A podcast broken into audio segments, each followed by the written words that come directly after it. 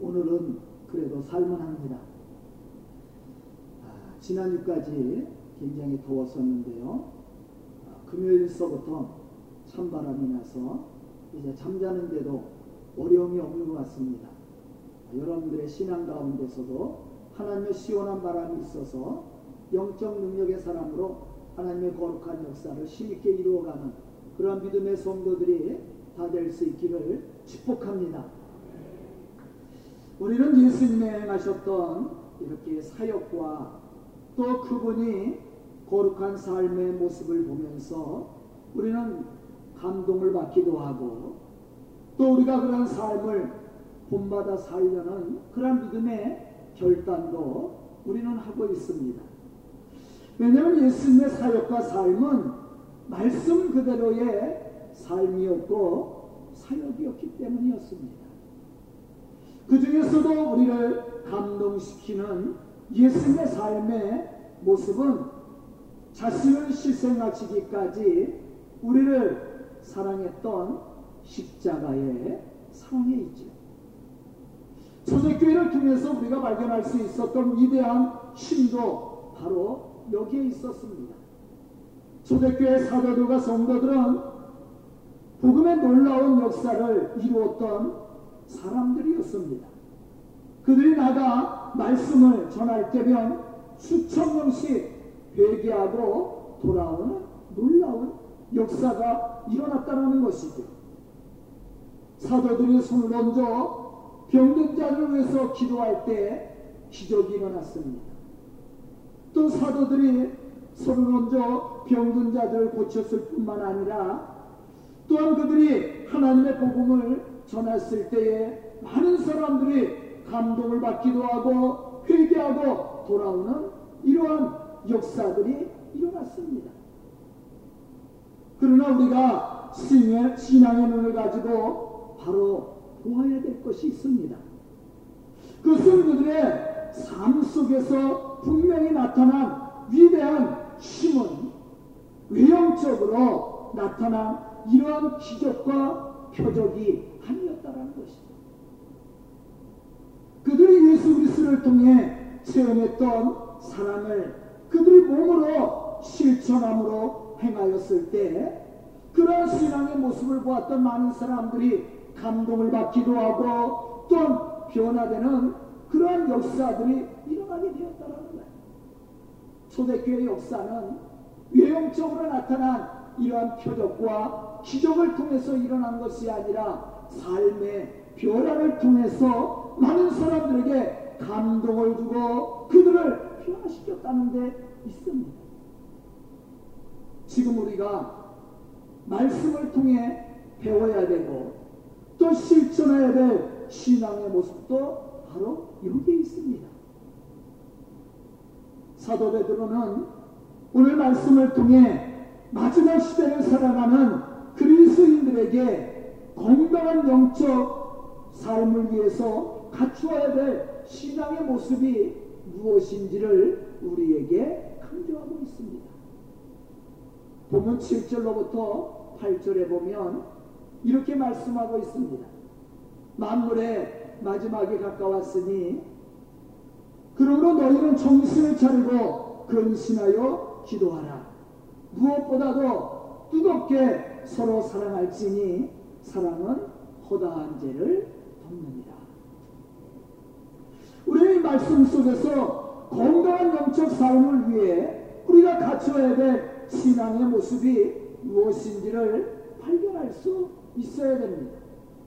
그것은 예수님이 우리에게 보여주신 희생적인 사랑입니다. 베드로는 예수님의 이러한 사랑을 우리가 본받아 실천함으로 행할 것을 강조하고 있습니다. 그럼 왜 우리가 서로 뜨겁게 사랑해야 합니까? 여기에는 두 가지 이유가 있습니다. 우리가 오늘 들어야 될 두 가지 이유 중에 첫 번째는 후회 없는 신앙의 삶을 살기 위해서입니다. 본문 7절에 보면 만물의 마지막이 가까웠으니 라고 말씀하고 있습니다. 여기서 마지막 마지막이라는 말은 단순히 끝이라는 뜻이 아니에요. 물론 끝을 얘기합니다. 그러나 그거보다 더 큰 의미가 있어요. 헬라어의 이 말씀을 보면 이 마지막이라는 단어는 완성이라는 뜻을 가지고 있습니다. 즉 결산의 때를 의미하고 있는 거예요. 우리가 우리의 인생을 결산할 때 반드시 고려하지 않으면 안 되는 두 가지 차원의 의미가 있습니다. 하나는 하나님과의 관계를 말합니다. 마지막 때에 하나님과 우리가 어떠한 관계를 맺고 있었는지 그것은 참으로 중요한 의미를 우리에게. 우리의 삶이 하나님과 어떻게 관계를 맺고 살았느냐 이것은 마지막 때에 굉장한 중요한 역할을 하게 될 겁니다. 또 하나의 차원은 우리의 이웃과 어떠한 관계를 맺고 살았느냐는 것이죠.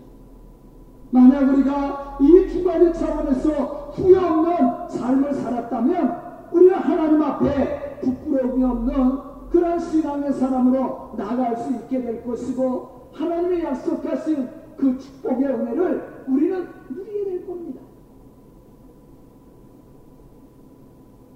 초대교회에 일곱 집사를 세울 때 어떤 사람들이 일꾼으로 세움을 받았는지 우리가 생각해 보면 우리가 이러한 것을 쉽게 이해할 수 있게 될 겁니다.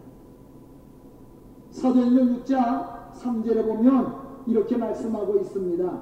성제들아 너희 가운데서 성령과 지혜가 충만하여 칭찬받는 사람 일곱을 택하라. 우리가 이 일을 그들에게 맡기리라. 여기서 성령과 지혜가 충만하다. 그리고 칭찬받는 사람을 일꾼으로 세웠다라고 그랬어요. 즉 하나님과 사람들 앞에 칭찬받는 사람들을 초대교회 일꾼으로 세웠고 또 그들을 통해 복음의 사명을 감당하게 하였다는 거예요.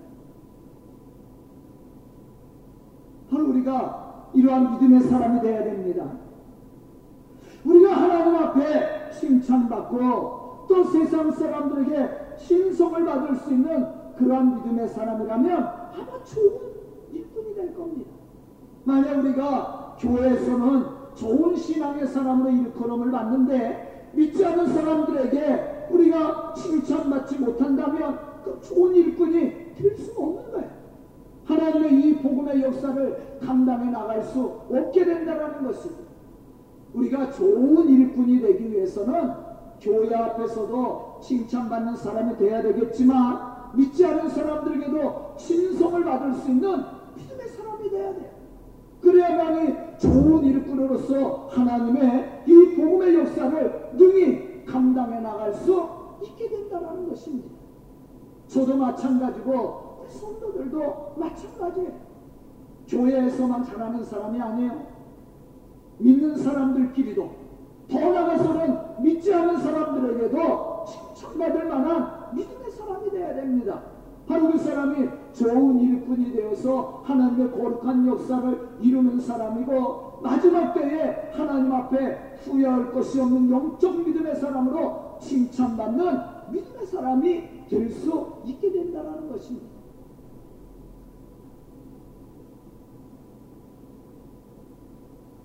본문 8절에 보면 이렇게 말합니다. 무엇보다도 뜨겁게 서로 사랑할지니 여기서 뜨겁게 서로 사랑한다라는 것은 예수님을 믿는 믿음의 사람들이 가져야 될 마음가짐을 이야기하고 있는 거예요.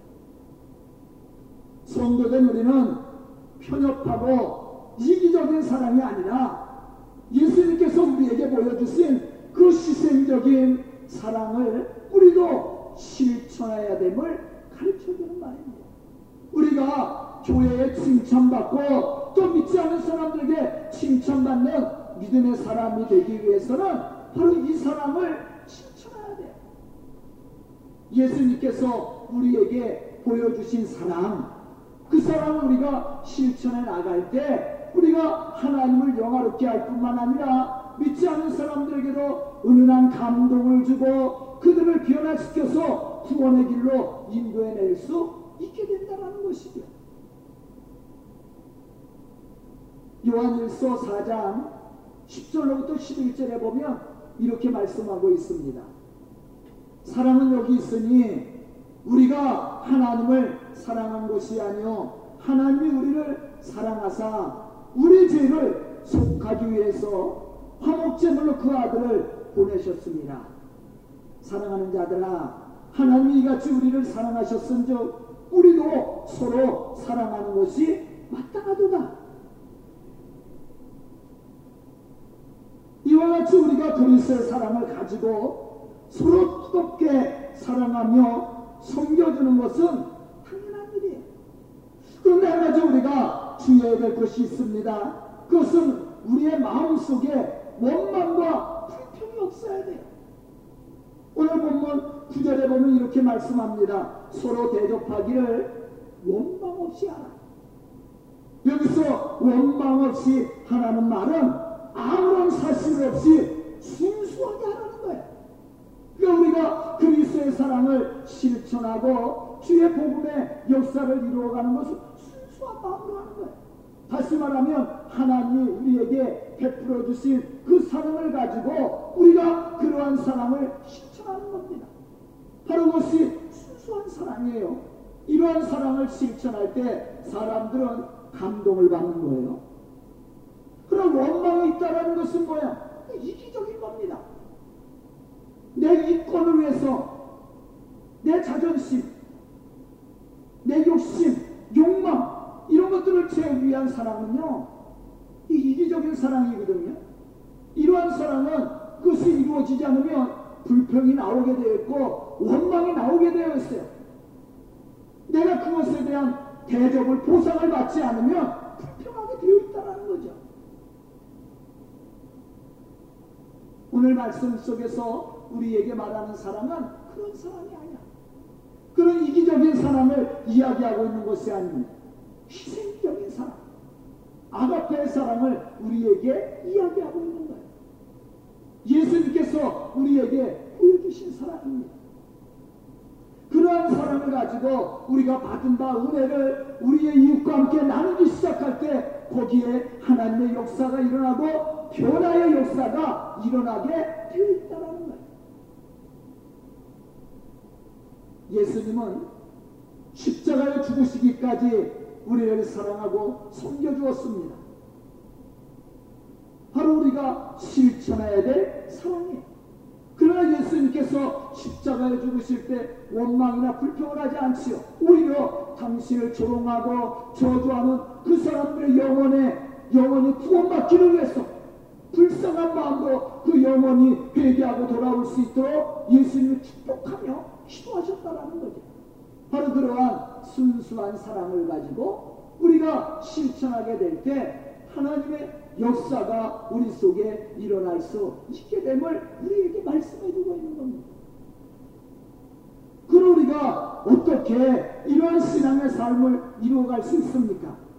본문 7절에 보면 이렇게 말씀합니다.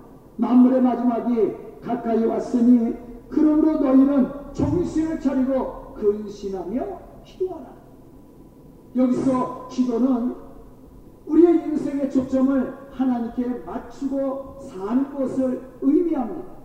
즉 우리가 하나님과 올바른 관계를 유지하고 또 끊임없이 하나님과 영적인 교제를 이루는 삶을 통해 하나님이 주시는 축복을 것을 의미하고 있습니다. 또 하나님의 사람으로 능력 있는 삶을 살기 위해서는 우리의 신앙의 초점을 하나님께 맞추고 또한 우리의 생각을 하나님의 말씀에 순종함으로 그의 인도하심을 따라 사는 믿음의 삶을 의미합니다.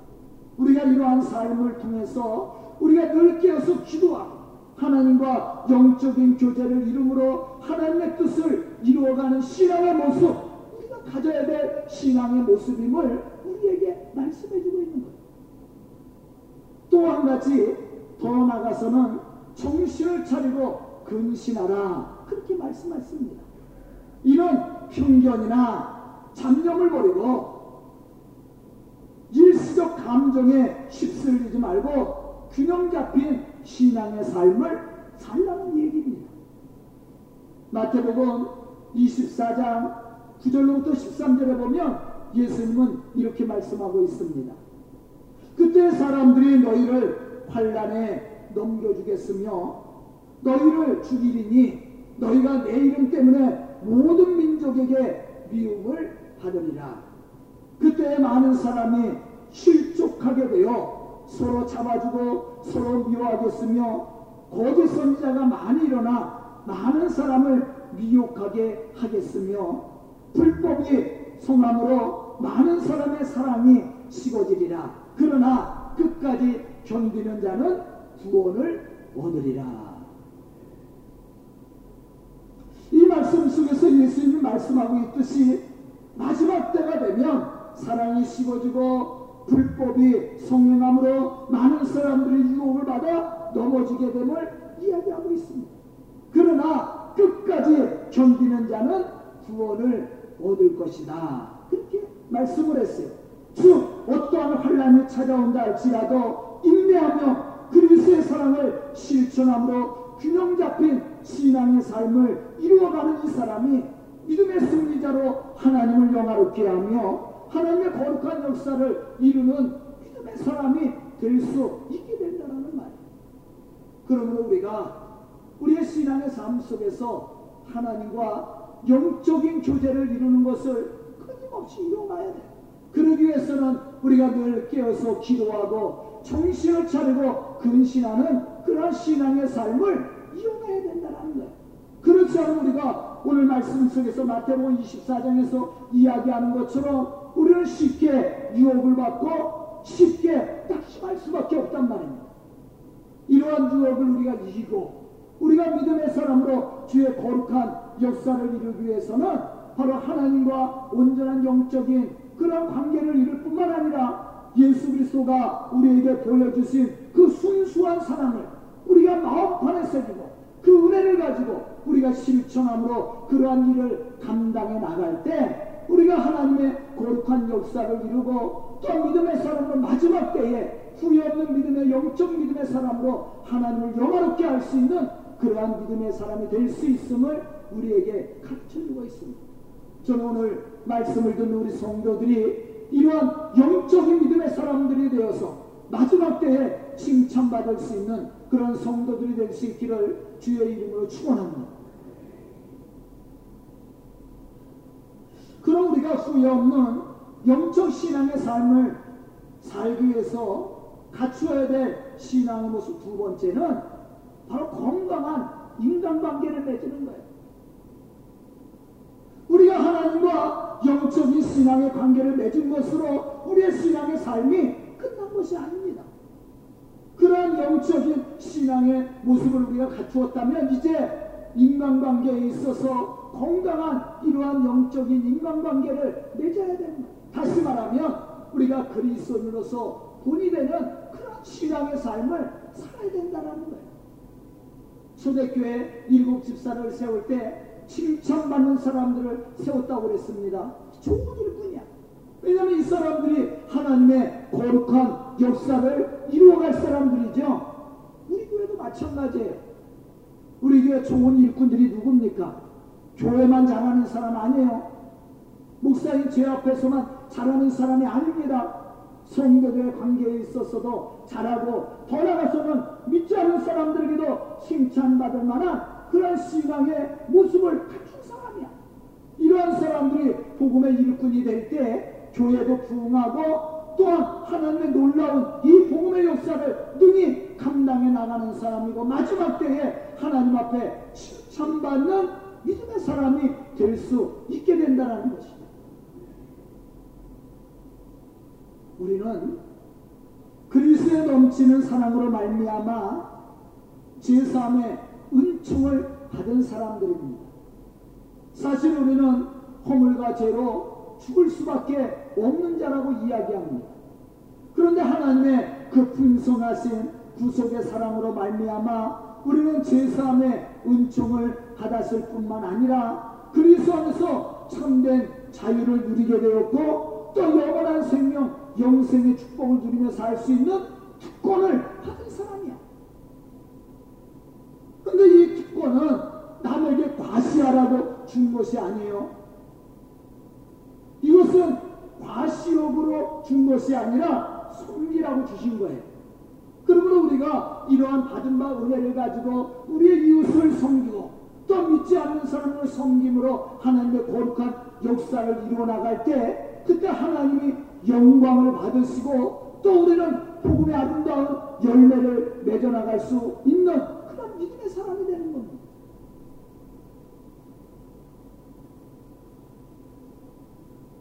하나님은 우리를 죄에서 구원하셨어요. 우리를 구원하신 이유가 뭐예요? 우리를 통해서 영광 받으시기를 원하지요. 그럼 우리가 어떻게 하나님을 영화롭게 할 수 있을까? 그것은 오늘 말씀 속에서도 증거하고 있듯이 우리가 받은 바 사랑을 우리의 이웃과 함께 나누는 겁니다. 베푸는 거예요. 어떠한 욕심이나 이권이 거기에 개입돼서는 안 되죠. 순수한 마음으로 하나님이 주신 그 사랑을 하나님이 베풀어 주신 그 은혜를 우리도 순수하게 베푸는 겁니다. 그래야만이 원망이 사라지고 불평이 사라지는 거예요. 만약에 우리가 남에게 도움을 주고 남을 섬기는 일에 어떤 이권이 개입되거나 욕심이 개입되면 거기에는 분명히 원망과 불평이 나오게 되어 있어요. 우리 교회도 많은 교회와 선교사들을 섬깁니다. 저는 항상 그런 생각을 가져요. 섬기는 것으로 우리는 일을 다 했다. 우리는 섬기는 것으로 감사해야 됩니다. 거기에 어떤 조건을 달아서는 안 돼. 조건을 달게 되면 사람을 보게 되고 또 그것에 대한 비판이 나오게 되어 있어요. 불평이 나오게 되어 있어요. 그러나 하나님이 우리에게 베풀어 주신 은혜, 하나님이 우리에게 베풀어 주신 축복, 그것에 대한 감사를 가지고 그 감사를 나눠준다면 불평과 원망이 사라지죠. 감사로 섬기는 거야. 섬김에 대한 감사가 있게 되는 거죠. 그것이 온전한 섬김 이라는 거예요. 그러한 섬김으로 우리가 주의를 감당해 나갈 때 하나님은 영광을 받으시고 그러한 도움을 받은 사람들의 삶 속에 변화의 역사가 거죠. 오늘 보면 8절에 보면 이렇게 말합니다. 무엇보다도 뜨겁게 사랑할지니 사랑은 허다한 죄를 덮느니라. 이 말씀을 보면 죄를 덮어준다. 그렇게 말씀하고 있습니다. 이 말은 불의한 것이나 잘못된 것을 그대로 치라치고 북이라라는 말이 아니에요. 그거는 사랑이 아닙니다. 그냥 무관심한 것, 이건 사랑이 아니에요. 여기서 덮어준다라는 말은 죄를 용서해준다라는 뜻이에요. 즉, 예수 그리스도의 넘치는 사랑이 우리의 죄를 가려주고 덮어준 것처럼 또 그러한 사랑으로 우리를 죄를 덮어주고 용서해줬을 뿐만 아니라 우리를 섬겨준 것처럼 우리도 우리의 이웃의 죄를 덮어줄 뿐만 아니라 용서해주는 것뿐만 아니라 섬겨주는 것을 얘기하는 거예요. 그게 사랑이야. 온전한 사랑. 온전한 사랑은 그냥 용서로 끝나는 것이 아닙니다. 더 나가서는 섬겨주는 거야. 높여주는 거야. 언제까지 그 영혼이 스스로 깨닫고 변화될 때까지 이것이 바로 사랑의 섬김입니다. 이러한 섬김이 있을 때 하나님의 영광을 받으시고 또 그런 섬김 받은 사람 마음속에 감동이 일어나게 되는 거죠. 그게 변화란 말이에요. 그러한 일을 감당해야 될 사람이 누구예요? 바로 구원의 은혜를 체험한 우리들입니다. 우리가 하나님 앞에서 받은 가장 큰 축복이 무엇입니까? 많은 사람들은 물질을 얘기하고 또한 건강을 회복한 기적을 얘기하고 또한 세상의 명예나 권세를 이야기합니다. 그러나 그것은 우리가 자랑할 것이 아니에요.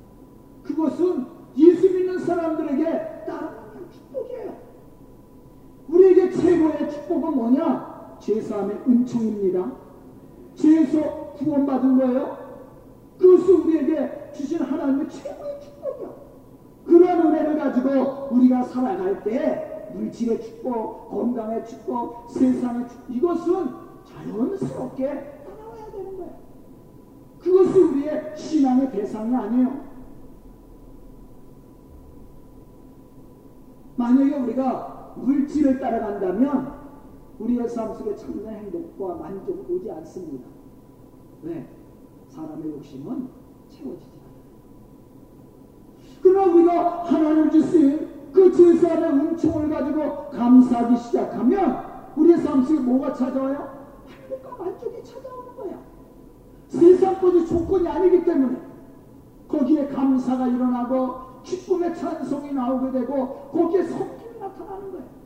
그러한 은혜가 우리의 삶을 통해서 증거되어질 때 그것이 사람들에게 감동을 주고 피어나의 역사를 일으키는 겁니다. 예수님께서 십자가에 죽으시기까지 우리를 것처럼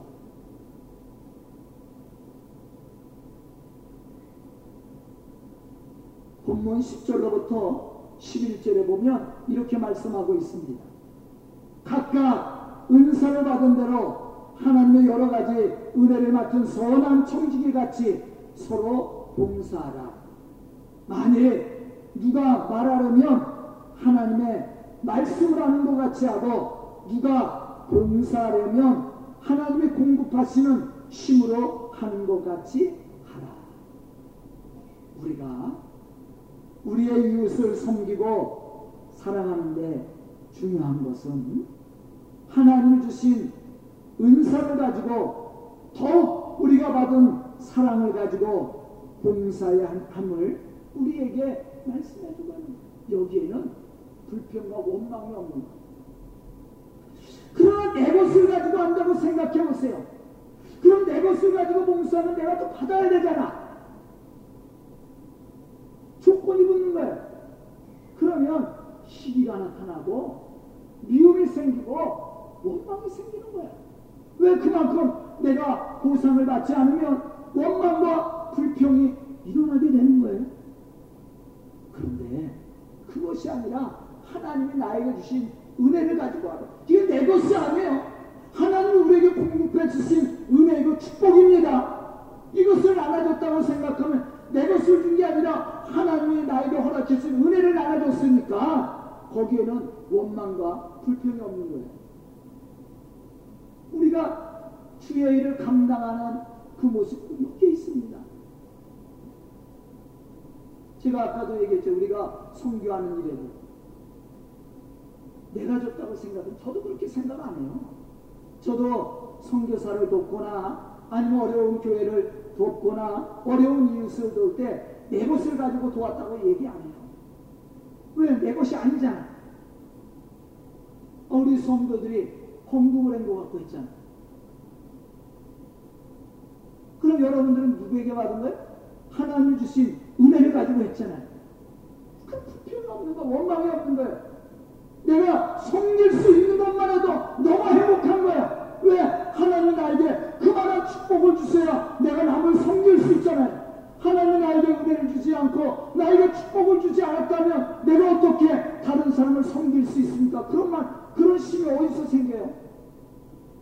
그래서 우리가 말을 하려면 하나님 주신 말씀으로 하고 봉사를 하려면 하나님이 우리에게 주신 은혜를 가지고 하나님 얘기해요. 그러면 여기에는 원망과 불평이 없이 오히려 감사와 기쁨이 생기는 거야.